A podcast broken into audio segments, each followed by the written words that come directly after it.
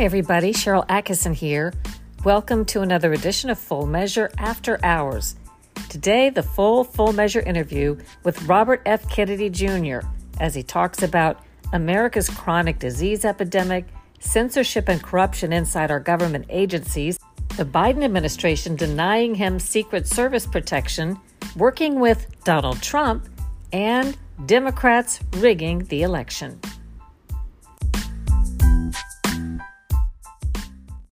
This episode is brought to you by Shopify.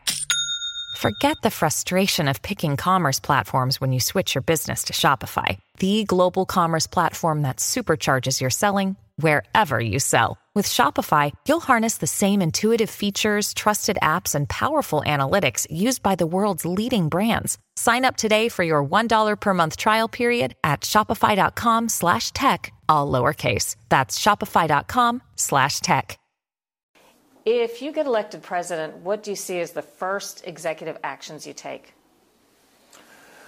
Well, the first day I would, um, uh, first of all, I will uh, pardon Julian Assange and pardon Edward Snowden.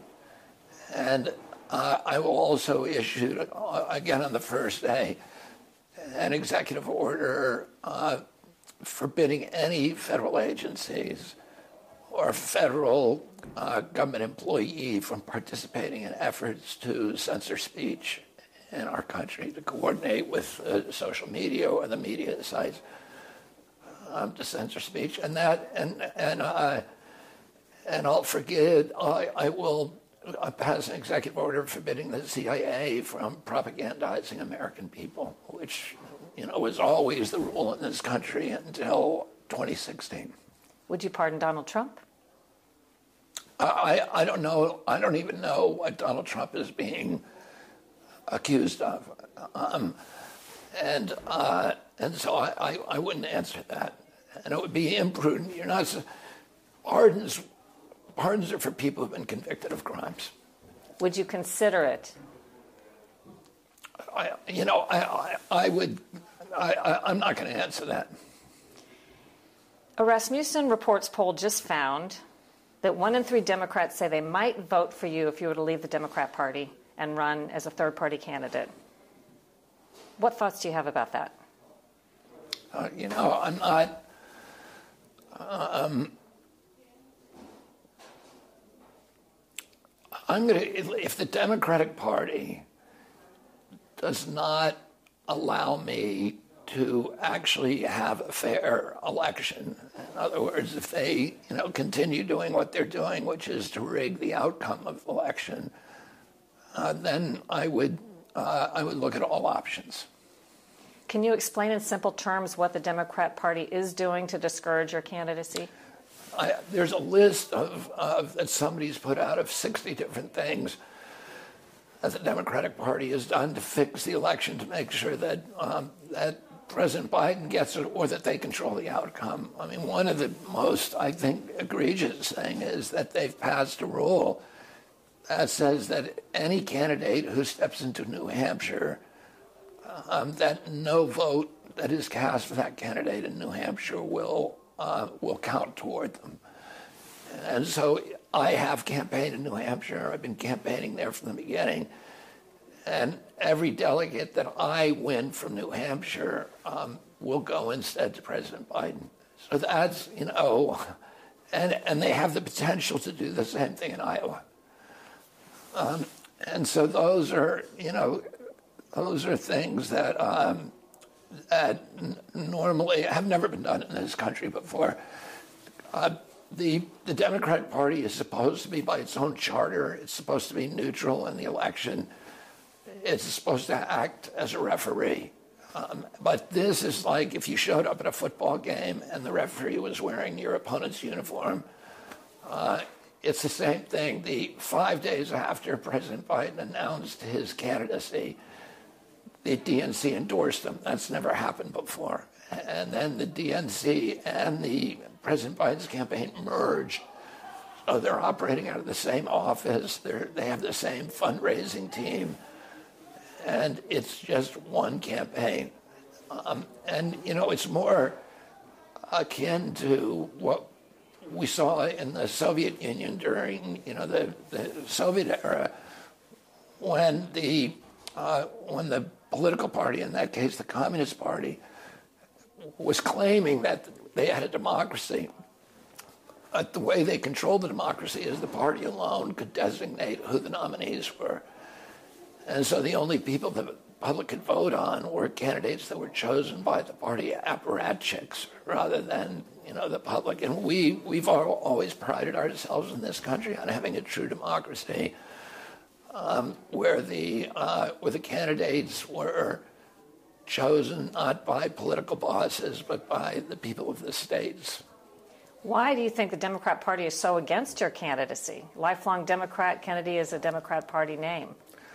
Uh, I think the Democratic Party is increasingly dependent on corporate money, and that um, they I think there's concern that if they elect a, a populist candidate like Tulsi Gabbard or Bernie Sanders or myself, that the, the corporate faucets will be shut off, that it will offend their donors, their donor base. And so I think um, there's, I, you know, I believe that the Democratic Party would rather see President Trump elected than me, because if President Trump is elected, uh, they'll continue to uh, to be able to collect money from their donor base. But if I think if a progressive like myself were elected uh, and challenged this uh, hegemony, this you know corrupt merge of state and corporate power, um, which uh, sustains both political parties. You know, it really is a uniparty, and both parties are involved with protecting those corporate donors, and they're the same corporate donors. Um, and I think that frightens them that um, that that, uh, that that flow of money would be shut off. What you describe happening with the political parties, something similar might be said about federal agencies and sort of how the establishment, whatever that may be, is controlling things in politics. How do you view the federal agency situation I described, and how would you attack or change that? Well, we see corporate capture across all the federal agencies, and you know, corporate capture is a well-documented phenomena that happens uh, not just in this country but around the world. But but um, and it happens at the state level and the federal level, where the where the regulatory agencies become captured by, they become sock puppets for the industry that they're supposed to regulate, and um, we've seen that process amplify over the federal government over the last few years, and particularly since the Citizens United case uh, in uh, it was 2006 or 2008 um, freed up the tsunami of, of corporate money to, into the political process, and so you, we've seen that you know this this process, this corrupting process that was occurring anyway, to um, to uh, to accelerate. Um, uh, and and so, but you know, and I think I'm in a very unique position to be able to unravel some of that corporate capture because I've spent 40 years suing the corporations that are the most active in that dynamic and but also suing the agencies. I, have litigated against almost all of the federal agencies, the major agencies, against DOT, um, against the Department of Agriculture, USDA, against the EPA, against the public health agencies, NIH, CDC, FDA. Um, and when you sue these agencies, you get a it's like getting a PhD in how to unravel corporate capture. And many of the agencies, I know exactly the people, the personnel that need to be removed. Um, and a lot of the public health agencies, particularly, there's a series of uh, perverse incentives that actually encourage the agency to become captured uh, by the, you know, by the pharmaceutical industry. FDA gets 50% of its budget, almost 50% of its budget from pharmaceutical companies. That would be like, you know, the EPA is a captive agency, it's captive by oil, coal, pesticide what would EPA look like if half of its money came from the coal industry, and if it's uh, if the flow of that money was dependent on coal making a lot of money, uh, we'd see you know agency capture on steroids. Well, that's what it's like for the pharmaceutical industry and the public health agencies. So, NIH, for example, um, under the Bayh-Dole Act, which was passed in 1984, people who work for NIH can now make money on pharmaceutical products that they regulate. So if you work on a project, a product at NIH, uh, for example, the mRNA vaccine, the Moderna vaccine, uh, there are six people at NIH who worked on that product, just went through, who were close deputies of Anthony Fauci, who was the head of NIAID. And those individuals were allowed to have margin rights on the patent, so they will collect um, royalties, $150,000 a year f- forever, and their children, and their children, as long as that product's on the market. And so, you know, the, the, the mercantile ambitions of those individual regulators ultimately is uh, is destined to subsume the regulatory function of the agency. You actually have people who are paying for their cars, their their houses, their boats, their children's education, as long as the product they're regulating continues to be marketed in a widespread way to the public. So instead of looking for problems, which is what do you want the regulators to do, to find all the problems in that product, their incentive is to um, is to turn a blind eye toward problems and just make sure there's maximum uptake, no matter how bad the product is. A related question on censorship. The Twitter files revealed that you were targeted by government and vaccine interests for questions you raised and information you distributed about COVID and COVID vaccines, even when it was absolutely true. What are your thoughts about that? Yeah, they had to, the White House had to invent a new word um, when it was ordering Facebook and Twitter to censor me. And the word was because Facebook was actually saying the things that we're being asked to censor are actually true.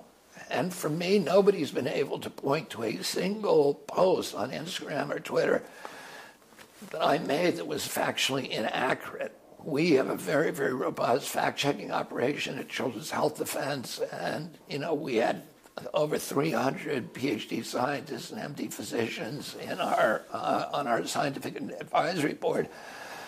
So we had a lot of eyeballs on my posts before I ever posted them, and everything that I did was uh, was cited and sourced to peer-reviewed publications or to um, in the medical journals or or government databases. And I, of course, was very careful about that. So they couldn't find anything that I wrote that was actually misinformation, that was erroneous. Oh, they made up a new word, which is malinformation. And malinformation is information that is true, but nevertheless inconvenient for government. And they began censoring me on that. I was the first individual who was uh, censored by the Biden administration 37 hours after President Biden took the oath of office, in which he swore to uphold the Constitution um, the White House was violating the First Amendment by by ordering the, uh, the, the social media sites to censor me, and they they uh, the White House was using the threat of abolishing this Section 230 immunity that those that is critical for the business model of those uh, companies. Section 230 immunity is the section that says that uh, individuals cannot sue social media companies like Google, Facebook, Twitter for defamation, for defamatory statements that are published by, that are put online by one of their customers. In other words, if, if, if you wrote something defamatory about me and published it on an op ed or in a letter to the New York Times, I could sue you, Sharyl Attkisson, but I could also sue the New York Times for publishing it. And so the social media sites, when they were, you know, in their their their natal years, understood that if they had to vet the New York Times, every letter that goes up and every op-ed piece by an outside writer is vetted by their lawyers to make sure that it doesn't include defamatory statements. Of course, Facebook can't do that. Facebook and, and Twitter and Instagram cannot vet every single post with attorneys. They, they would go, I mean, Mark Zuckerberg has said it's existential for us. If we lose that Section 230 immunity, we will go bankrupt. And the White House, we now know, and this is all in Judge Doughty's 155 page decision, in which he enjoined the White House from having any conversations about censorship with any of the social media companies. But in that decision, he chronicles exactly what happened, and he chronicles that you know that the White House was threatening the social media sites that if you do not censor our political opponents, we will abolish your Section 230 immunity. Um, so it was unprecedented in American history. The government has never um, done that. I mean, I'm sure there's times in our history when the government um, tried to pressure media sites to, to censor their opponents, but in this case, it was wholesale, it was systematic, it was widespread, and uh, you know there were there were literally thousands of people who ended up being censored. Mothers who reported that their child had been injured by a medical product were abolished. Doctors who saw patients who were injured or who had treatment regimens that you know that they felt worked to restore people, they were removed from the social media, and uh, and then any discussion of scientific articles, even publications of CDC's own website that showed things that were critical of of um, you know of vaccine safety, those posts were removed, and. Uh, you know, it wasn't good for public health and it wasn't good for our democracy. What do you do about that? I mean, there, we only know about some of it because states have litigated, but certainly Congress didn't do anything to stop it. The media wasn't a good watchdog policing this sort of thing. And the Biden administration will say they did nothing wrong. So, how do you prevent something like that from happening? Well, as president, I would, I would prevent it by issuing an executive order immediately you can't prevent it forever because the next president can come in and you know put in his own executive order. But I, then I would try to pass legislation as well, so that just to make it, and particularly the intelligence agencies. Um, need, you know, we need to get a handle on them because, as we now know, the FBI had opened a portal um, so that they could directly censor uh, Facebook and Twitter and they were allowing the CIA also to censor people that they didn't want, censor discussions that they did not want to occur uh, in public. You have written about, litigated on, and researched vaccine side effects and vaccine injuries more than any other political candidate. I think that's safe to say. And yet, I frequently hear you questioned by media reporters who are misinformed and claim that the true information that's documented is false that you're putting out misinformation, and then they throw at you information that is actually false. It's sort of an Alice in Wonderland situation. How does a candidate like you, that is clearly opposed by the establishment and your own party and many in the media, how do you pierce that and actually make a viable run? Well, you know, there, there are now, luckily, um, other vectors uh, through which I can reach the public other than uh, mainstream media. If, it, if, I, if I was just dealing with the mainstream media, my candidacy would not have a prayer. But now we have this whole ecosystem of podcasting that you know is uh, it's actually bigger than the mainstream media. I mean, uh, you know, CNN is getting a half a million viewers a night, and um, you know, at the same time that Joe Rogan gets 11 million viewers per podcast. So you can reach um, comparable number of peoples in the alternative of people in the alternative media now, and uh, and that's been an effective uh, weapon in in my arsenal. You've spoken more than any candidate that I've heard about about really a really big problem: chronic health disorders that are plaguing our society, our children and adults as well, such as immune disorders like juvenile diabetes, Crohn's, POTS, celiac disease as well as disorders like autism, the epidemic that has not been successfully addressed even by the most well funded public health agencies in the world.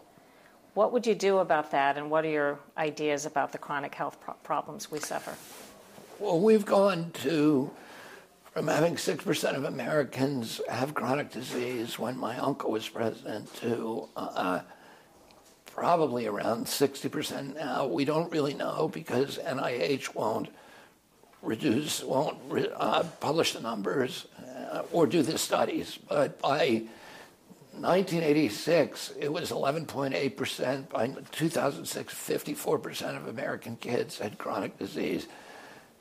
And, uh, and I, I, did see a recent study that showed that one out of every seven kids has autoimmune diseases.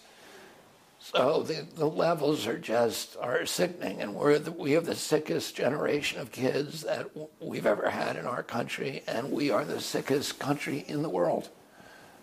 Um, and it, it's reflected in, in the cost that we pay for medicine in this country, for medical care.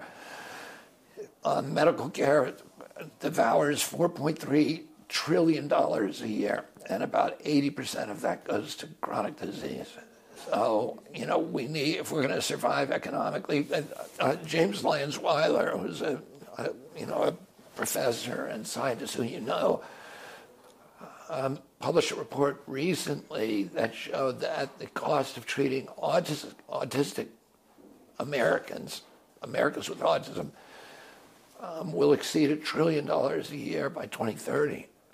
So, you know, it's going to bankrupt us. But also, you know, these are kids who um, who won't be serving in the military and, you know, who are uh, won't pay taxes and uh, and they're being taken, they're being, you know, um, being removed as as you know productive contributing citizens to the larger society in ways that I think are you know can't help but just damage everything about our country, and um, so and then you know the other diseases as you mentioned, the allergic diseases, food allergies, peanut allergies, which suddenly exploded in 1989, uh, eczema uh, asthma, which you know my brother had asthma when when we were kids, and he was told by his doctor that would never be a cure because it's so it, it was so rare that nobody would ever study it. Today, uh, one out of every eight black children in America City has asthma and then the neurological diseases, ADD, ADHD, speech delay, language delay, tics, Tourette syndrome, narcolepsy, ASD, autism suddenly exploded. And of course, the autoimmune diseases that you mentioned, um, and obesity. So uh, it, it, we, we, have, we spend more per capita, two or three times what, what European countries do. And yet we have the worst health outcomes we have the worst health system in the world. How do you change that? Well, you, we change it by, uh, by lifting the ban on studying chronic disease. Oh, you know, the, the clearly the chronic disease, chronic disease is caused by environmental toxins, environmental exposures. Um, and the but the environmental exposures, the, the potential, you know, are uh, glyphosate from pesticides, from Roundup, neonicotinoid pesticides.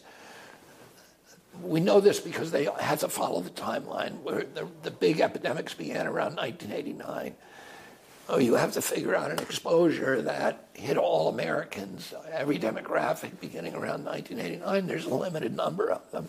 Um, the uh, corn, high fructose corn syrup, um, cell phone radiation, and you know there PFOAs, which are flame retardants that were put in a lot of products, our children's pajamas, and almost every piece of furniture at that time. Um, and and then the vaccine schedule that, of course, went from three vaccines I had as a kid to 72 vaccines over a very short period of time during that period.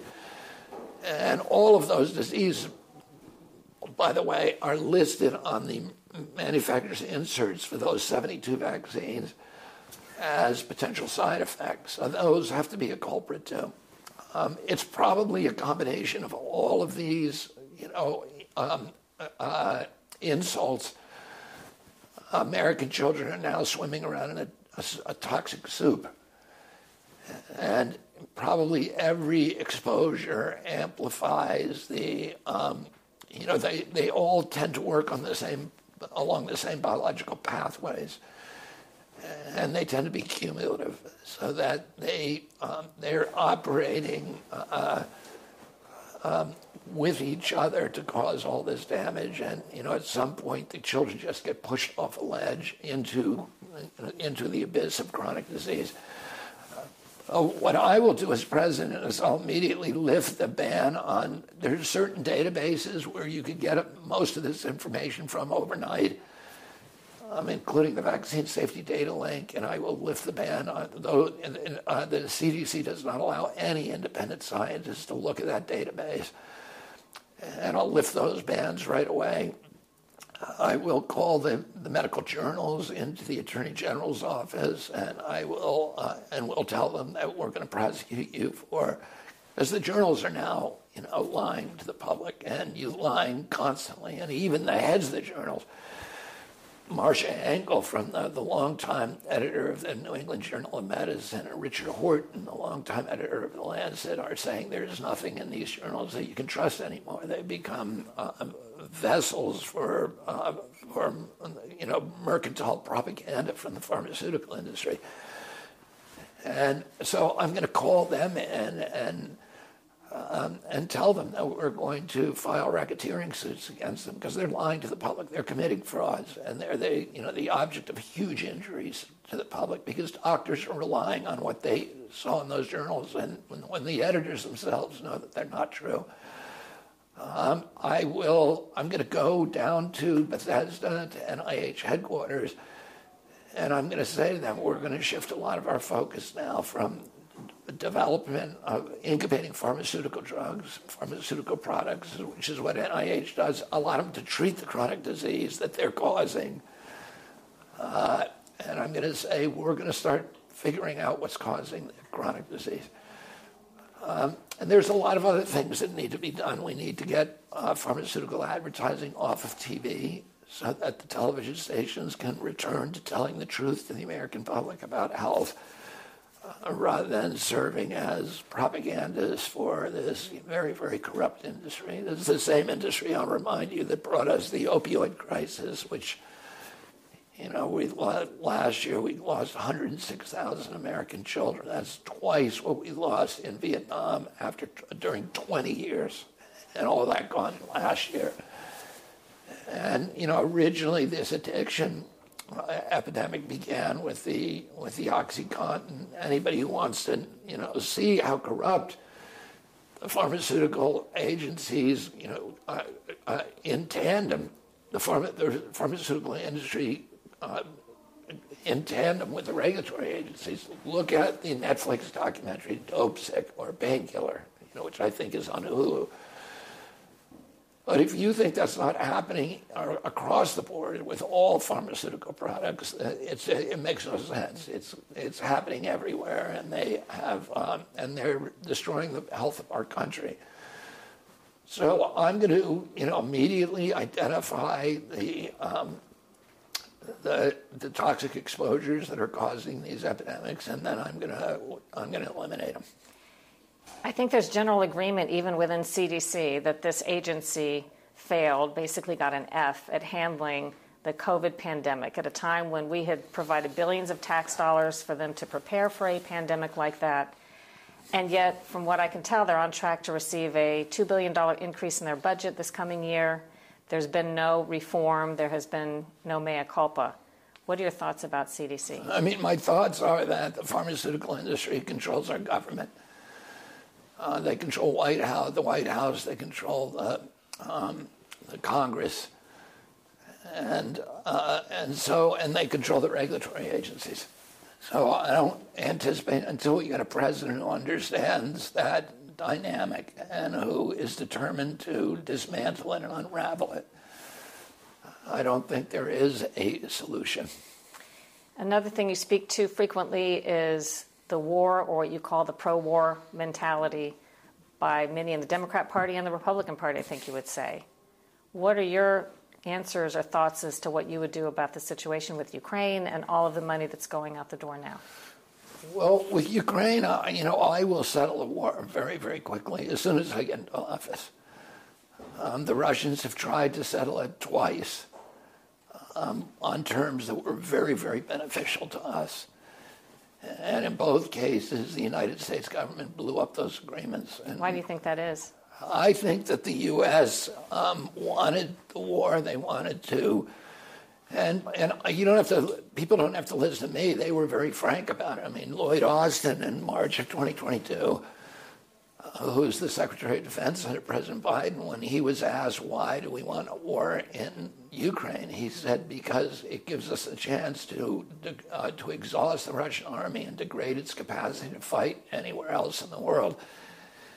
And last week, um, in the Republican debate, Tim Scott said the same thing. Uh, Mitch McConnell has repeatedly said that. So you have Republicans and Democrats on both sides who are saying, you know, the real objective of this war is to degrade the Russian army for strategic reasons. And, and Ukraine has ended up as a, as a pawn in a proxy war between the United States and Russia. Uh, I think it's a bad uh, policy. I don't think our objective should be to degrade the Russian capacity. I don't think Russians threaten the United States. Um, they didn't. Uh, Russia had a defensive capacity, but they've never um, uh, they've never done anything to develop a an offensive, you know, imperialistic capacity. And um, but I mean, most importantly, the Russians made very, very clear efforts to settle the war. The Minsk Accords were fair. Uh, we should have encouraged everybody to sign them, and we wouldn't have had this war. In 2019, President Zelensky, or um, Vladimir Zelensky, before he was president, ran as president. And, you know, at that time, he was a comedian and an actor. He had no political experience, but he won the presidency in Ukraine was 70% of the vote because he promised to sign the Minsk Accords and then and have peace with Russia. And um, and what the Minsk Accords would have done was they would have ended the bloodshed in Ukraine. At that point, there was a civil war going on where the Kiev government uh, was essentially butchering ethnic Russians in Donbass and Lugansk and that had been going on since 2014 when we, you know, abetted the overthrow of the democratically elected government of Ukraine and installed our own government. Um, and that government, the moment it was installed, declared, you know, illegalized the Russian language and uh, and essentially made the Russian uh, minority in uh, eastern Ukraine into a um, into a a, sort of a despised minority. And when the Russians started, I think Russians started protesting, um, they started killing them. They illegalized the Russian language, etc. Um, the Russian, the Minsk Accords would have left Ukraine and Donbass and Lugansk as part of Ukraine, and um, and they would have made signed an agreement to keep NATO out of Ukraine, which is what the Russians have always wanted. They've always said that's a red line. And yet, Zelensky won, after winning on that platform, suddenly pivoted. Nobody has explained why, but clearly it was because he was being threatened by ultranationalists within his own government and by the United States, which said, you know, which wanted the war. And then in March of 2022, after the Russians invaded, and he tried to settle, the United States wouldn't help him settle the war, so he had to go to Israel and Turkey, and they hammered out another agreement, which he, which Zelensky initialed, and it was basically Minsk Accords two to withdraw the troop, and the Russians signed it, and uh, Putin began withdrawing troops from Ukraine. And what happened President Biden sent Boris Johnson over to Ukraine to, to, force Zelensky to tear up that agreement. And since then, we've killed 400,000 Ukrainian kids. And it's, uh, it's, it was morally wrong. It was strategically wrong. We have we pushed Russia into the arms of China, which is a foreign policy outcome that is terrible for our country. We've given the rise of BRICS, which is now threatening the primacy of the U.S. dollar. Nobody wanted to make BRICS. Now 11 nations have joined it. They control 90% of the oil in the world. It's a, it, and, and they, we erected a, you know, this threat to, to the U.S. economy. And they, we did it because by having a militarized foreign policy rather than a foreign policy that projects economic power abroad rather than military power. Is there a conflict of interest with questioned dealings by the Biden family in Ukraine that were very lucrative for some members of the family? And now the Biden administration taking the lead and funneling so much money seems like unlimited money in a way toward Ukraine. Yeah, I could not answer that question. I know that um, Hunter Biden was a part or a, a, company, a, the hedge fund or the investment firm that he started um, was the, a, the, I think the majority owner of Metabiota, which is the company that was operating the uh, the bioweapons uh, laboratories in the Ukraine. But in terms of his um, and the president's ownership of other assets in the Ukraine or their participation in other deals. I just don't know enough about it. Um, what is the status of Secret Service protection for you? The, we've made uh, multiple applications for Secret Service protection, and the uh, the Biden administration has denied me. I'm the, I'm the first presidential candidate in history um, to request Secret Service protection and be denied. Uh, it's been pro forma. You know, they have to give you Secret Service protection 100 120 days out. They passed that law after my father's death. Um, but they've been, as a matter of course, they've provided to multiple candidates much, much farther out. You know, President Obama had it, I think, over 500 days out. My uncle Ted Kennedy was given it before he even declared. And he was running against a president of his own party. What reason are they giving you? They, uh, they don't really give a reason. They just say that they don't. The White House has determined that um, it's unnecessary. So it's a very vague reason. The, the Secret Service itself has been very, very good and very cooperative and has been working with us. And, you know, the, in our contacts with the Secret Service, they were very confident that I would get Secret Service protection. Uh, they have, I think, eight teams that are ready to go. And I think everybody was uh, shocked when the uh, administration, we, we, gave a very, we gave a 68 page report on the threats, multiple threats to me. Um, you know, I've, I've had home invasions by intruders, by mentally ill people since I, um, since I started, since I declared. I've had, you know, people, so a man got up to the second floor of my house um, who, who had tried to invade Kennedy homes before. Um, I've had a, uh, you know, a gunman uh, come to one of my events and try to uh, get access to me who had a false ID that identified him uh, um, as a U.S. Marshal, including badges um, and uh, multiple badges, lanyard badges, and a belt badge that identified him as a federal officer falsely um, that had uh, two loaded guns and shoulder holsters and, and multiple magazines um, and uh, and another gun and knives in a in a backpack. Uh, and it's hard to imagine that there was any legitimate reason for him coming uh, to my speech that heavily armed. And so, um, you know, I think the uh, you know, I think the Biden administration has decided to play hardball uh, and uh, and they know that my you know 30% of my of the of the money that we raise for my campaign I have to pay I have to spend on private security and I think they would rather me spend it on private security than um, I you know I don't really know what their thinking is but that's what I imagine you know I would like to see the discussions that they had but I, I don't think probably I I will uh, I will.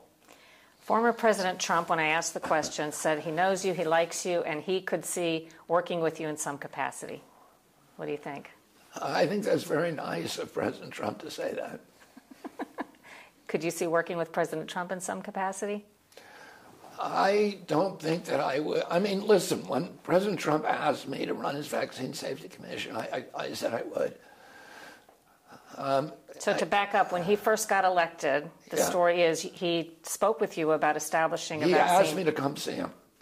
I went to uh, to Trump Tower. This was, I think, in early January of 2017. So he had just been elected, but he was not yet president, and he was putting together his his plans for governance and he asked me to come visit him. And I, I came down right after Christmas. I came to uh, Trump Tower, and he met with me. I met with him, with Steve Bannon, with uh, Michael Pence, uh, and with uh, Kellyanne Conway and Hope Hill, and uh, you know the sort of leading people in the administration, in the coming administration. And he asked me to chair a vaccine safety commission to look at. Um, the issue of vaccine safety to look at you know whether the science was uh, was adequate, whether it was being done correctly, and you know to to see if we really had a cost benefit analysis of each one of the vaccines uh, to show that. That, that by which people could judge whether they were going to avert more problems than they cause, and I agreed to do that, and um, and that when when the when the administration got started, um, I was you know working with the White House. In fact, I met at multiple meetings with Peter Marks from FDA, with Francis Collins from um, NIH, with Anthony Fauci from NIAID, and with many other people the, as part of the putting together this vaccine safety commission, and then Pfizer donated a million dollars to President Trump, and uh, and he appointed a uh, Alex Azar from inside the pharmaceutical industry to run HHS, and he appointed Scott Gottlieb, who was Pfizer's business partner, to run the FDA. And at that point, all communications with us stopped. And um, you know, Scott Gottlieb went on to do an $88 billion favor for Pfizer, for his former business partner, and then he left the FDA to join Pfizer's board. So, um, it, uh, so things didn't work out with, on that. Would you start? would you start a vaccine safety commission? I don't. I don't know exactly what I would do. Uh, whether I need a vaccine safety commission. What I will do is I'll open up the databases and I'll instruct NIH to actually do studies that they should have done a long time ago.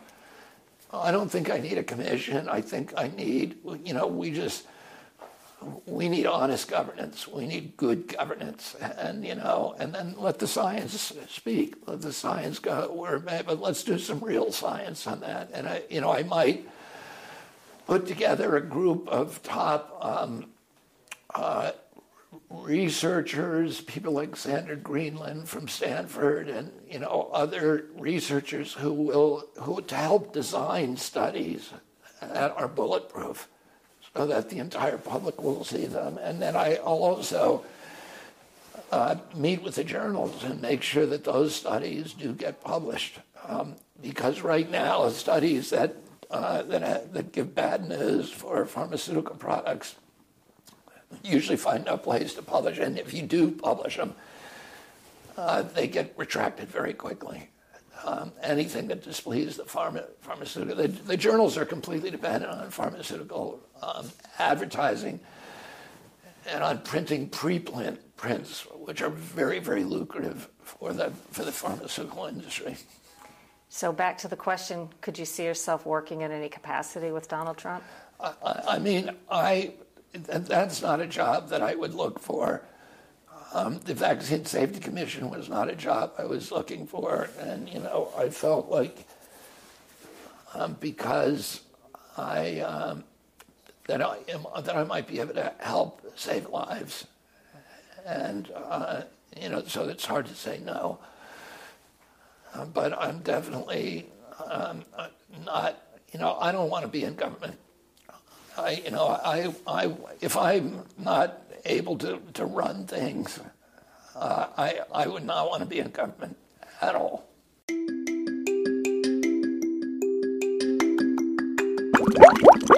Introducing Whipped Seafoam Body Butter by Cyrene Cosmetics. Hi, I'm Star, owner of the Lemonade Mermaid. Enriched with the nourishing powers of cocoa butter, mango butter, and shea butter, our body butter whisks you away to a world of deep hydration. Experience the essence of the sea with every application as this whipped delight leaves your skin refreshed, replenished, and ready to conquer the day. Visit thelemonademermaid.com and make your skin sing with the magic of the sea.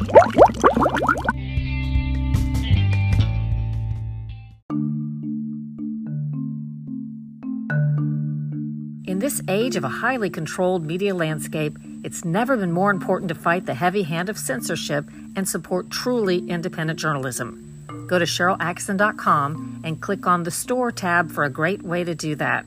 There are all kinds of fun and functional products designed specifically for independent and free thinkers like you, featuring slogans like I tested positive for critical thinking and I need to find some new conspiracy theories, all my old ones came true. Proceeds support independent journalism causes like the ION Awards for off narrative, accurate reporting. Go to SharylAttkisson.com and click the Store tab today.